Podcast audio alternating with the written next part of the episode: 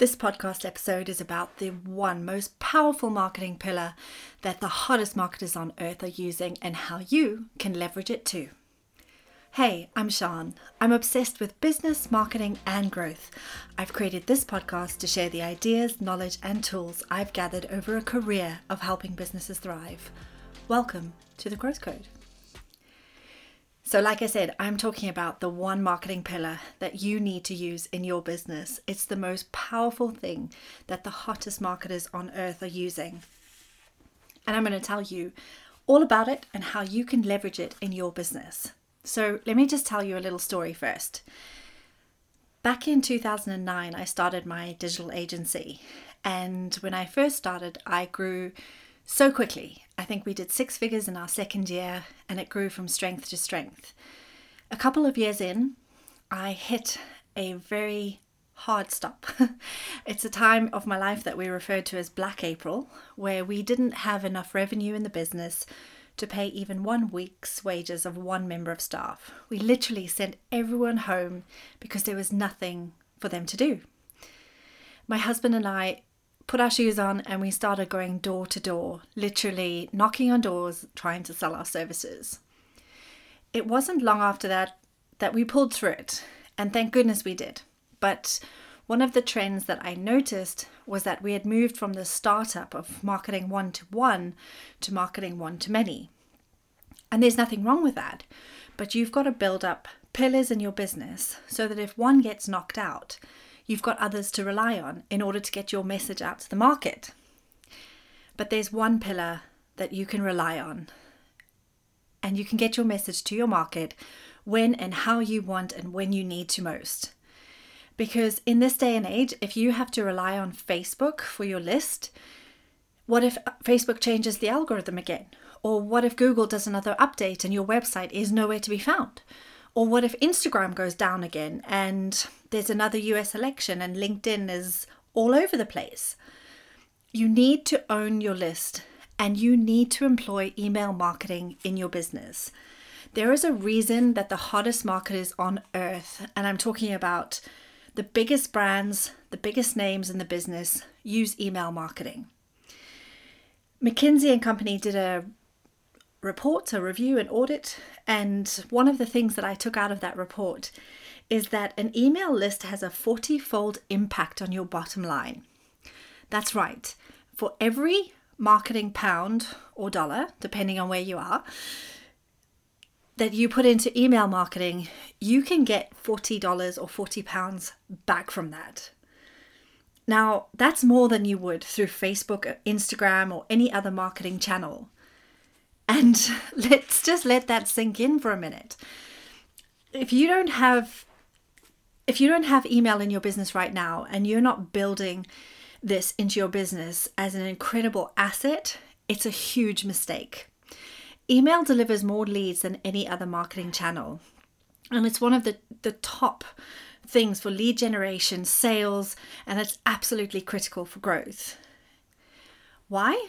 Well, like I said, if you have to rely on your Facebook group or your Facebook page, you don't own that list. You're just renting it from Facebook.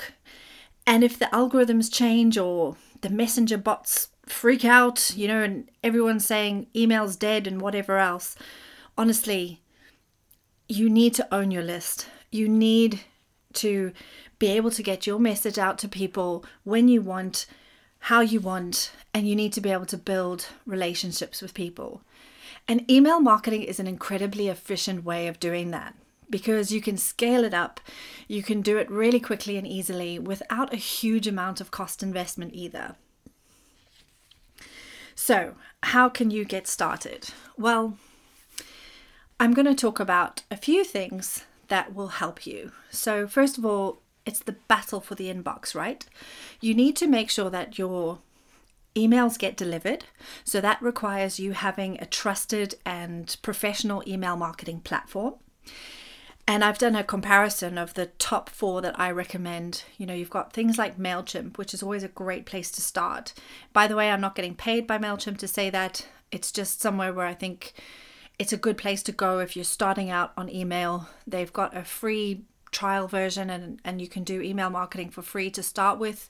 It's got great reporting functions and, and it's just easy. It's just nice to use if you're getting started.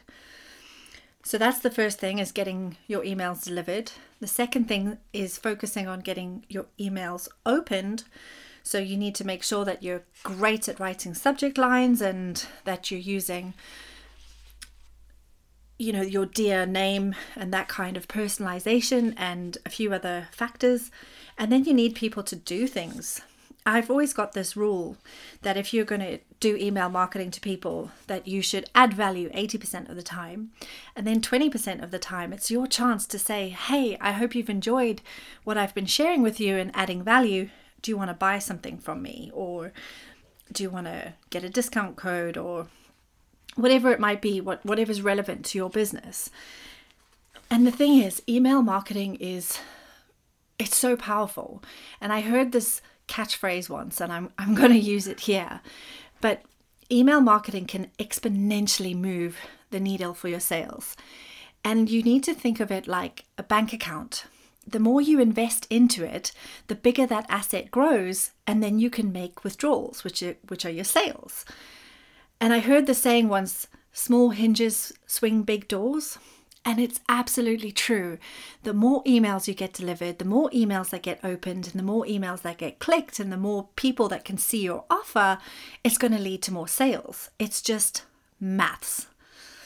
So there's loads of things that you need to work on, you know, from your sender reputation and building up your sender score and making sure that you keep your email list growing and make sure that you keep them hot you know, by constantly keeping in touch and, and getting your emails open. Because when people say to me, Is email marketing a good idea? I say to them, You're goddamn right it is. So, where do we start? Well, I've already talked about how email can boost your selling power. And it is an absolutely incredible opportunity to connect with your audience. You've got the power to influence how they feel about you, and that impact has a that has a direct impact on their decision to buy from you or work from you. So I always say that the first rule of Email Club is to make sure that your emails reflect you and your personality. You want it to make it feel like your readers are getting an email from you, you know, something that you could literally have typed up on your phone. And I have this rule that if I'm bored writing an email, I don't send it because if I'm bored writing it, people who are reading it are not going to enjoy it. And just make sure it sounds like you. Like I said, you've just got to inject your personality into it and forget fussing around with fancy HTML emails and fancy designs. You you don't need all of that stuff. Keep it simple and you'll get better open rates, you'll get better results. Not to mention that you can get things out faster as well. I will say that marketing is not for the faint hearted. It's super easy to push out a post on Instagram or Facebook, and by the way, a list that you don't own. But sitting down to write an email, eek, it's not easy.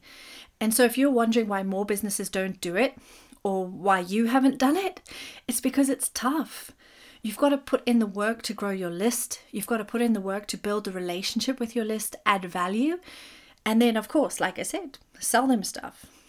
So there's a formula that you can use, and it's how to get your audience to know, like, and trust you.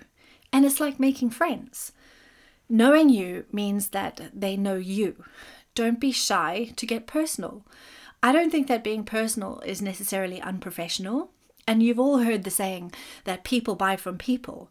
So why not let people get to know you? You know, I share things about my family, my motorbikes, my dogs, and, and about my life because people get to know you on a different level. And it makes it that much easier to then build trust and to like you because that's important, right? Have you ever bought something from someone you didn't like? I don't think so. You know, so you've got to you've got to try and like work on that factor as well. I could write a whole book on the topic, but Dale Carnegie did it for me in his book How to Win Friends and and Influence People, which is a recommended read from my bookshelf. So go and have a look at that. There's loads of inspiration in there. And then the final thing is trust. This is probably the hardest thing to earn from your audience, but I think the way to do it is to be honest, obviously, to be open and add value. One of the biggest mistakes that I see is when brands are being sketchy or cagey about things like pricing or their processes. And if you're not open about those kind of things, then people are going to wonder what else are you not telling me about? One of the biggest uh, questions I answer, and one of the biggest fears that I see business owners have, is the unsubscribes, the dreaded unsubscribes. It's the equivalent of an unlike on your Facebook page. But seriously, don't take that personally. People who don't stick around aren't engaged, and they're probably not going to buy from you and they're not going to become raving fans. So send them on their way and continue working on building your list and attracting your ideal customers, your ideal audience. I think that's quite a lot of theory. um, the other thing I want to just mention is that if you've got a website that you send traffic to, you should absolutely have some kind of sign up, some kind of way for people to sign up to your newsletter. But there's three reasons that people will give up their email address and will you know opt into your to your list. Number one, it's if you're offering something that they want, something they really want, and they're happy to exchange their email address for that thing. Saving money is a big example, you know, because who doesn't want to snag a bargain? Who want who doesn't want to snag a deal or a freebie? Think about those kind of things. Number two, you're going to provide massive value. And if there's something that they need or something that that will be of value to them, it might be a free guide, it might be a cheat sheet, it might be a training video, something that will provide massive value to them, especially depending where they are on their buying ladder and on their journey to looking for a solution to a problem that they've got and a solution that you can provide. So just think about what those added value things could be. And number three, the biggest reason people sign up to a newsletter is because you didn't call it a newsletter. That's right. Please don't have a sign up to our newsletter box on your website without describing the genuine value that they're going to get and the reason that they should sign up and the reason that they absolutely don't want to miss out being on your list. Because if I come across a box that just says sign up to my newsletter, I, am not going to do it. I am just not going to do it. So think about creatively how you can engage people and get them to hand over their coveted email address. So now that you've done those things and you've set up your email platform, it's time to make genuine connection. You know, go and um, check out a brand called Black Rifle Coffee Company and sign up to their list and you'll see how over time you'll feel like you really know Evan who's the the founder of the business and you'll literally start telling people about him and you'll go and listen to him on the Joe Rogan show and just see how he builds connection it's just absolutely phenomenal and that's the kind of thing that you want to do. You know he tells his whole story of how he started the brand and how he got there and he just makes it so wonderfully personal that you're completely engaged. And um, even if you're on on his list for a while it might be a while yet before you buy coffee from him but you'll be telling everyone you know about him and his stories.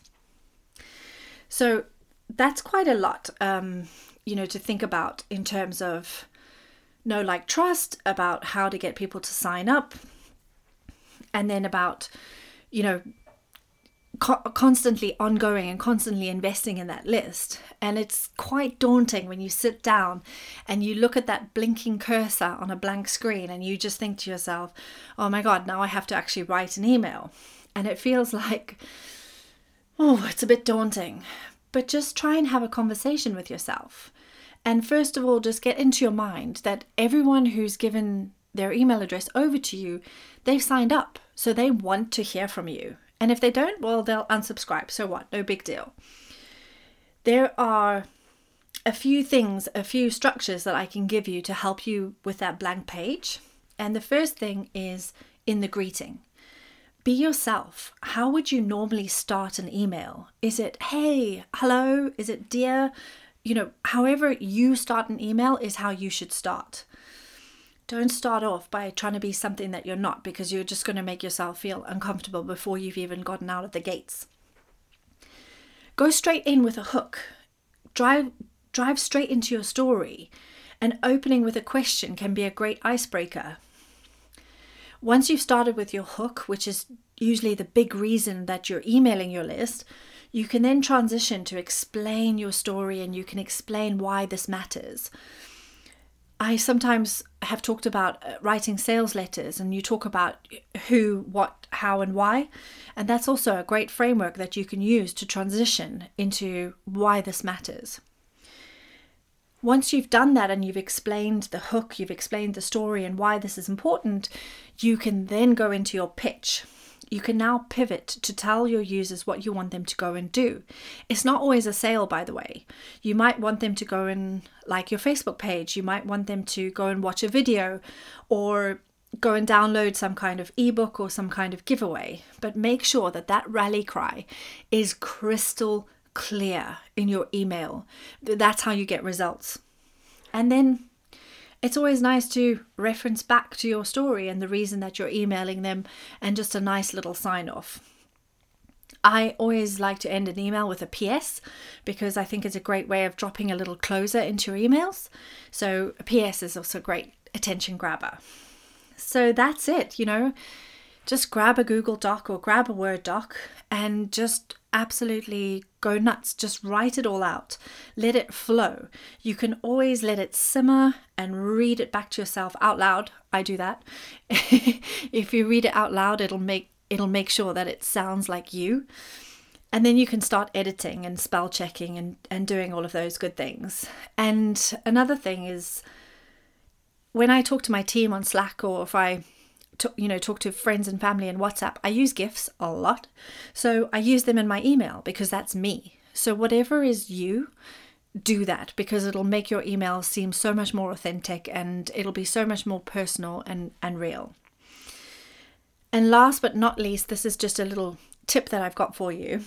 Subject lines should be short and sweet, four or five words max because if you've ever looked at your inbox on your mobile device, you'll see how much space you've got.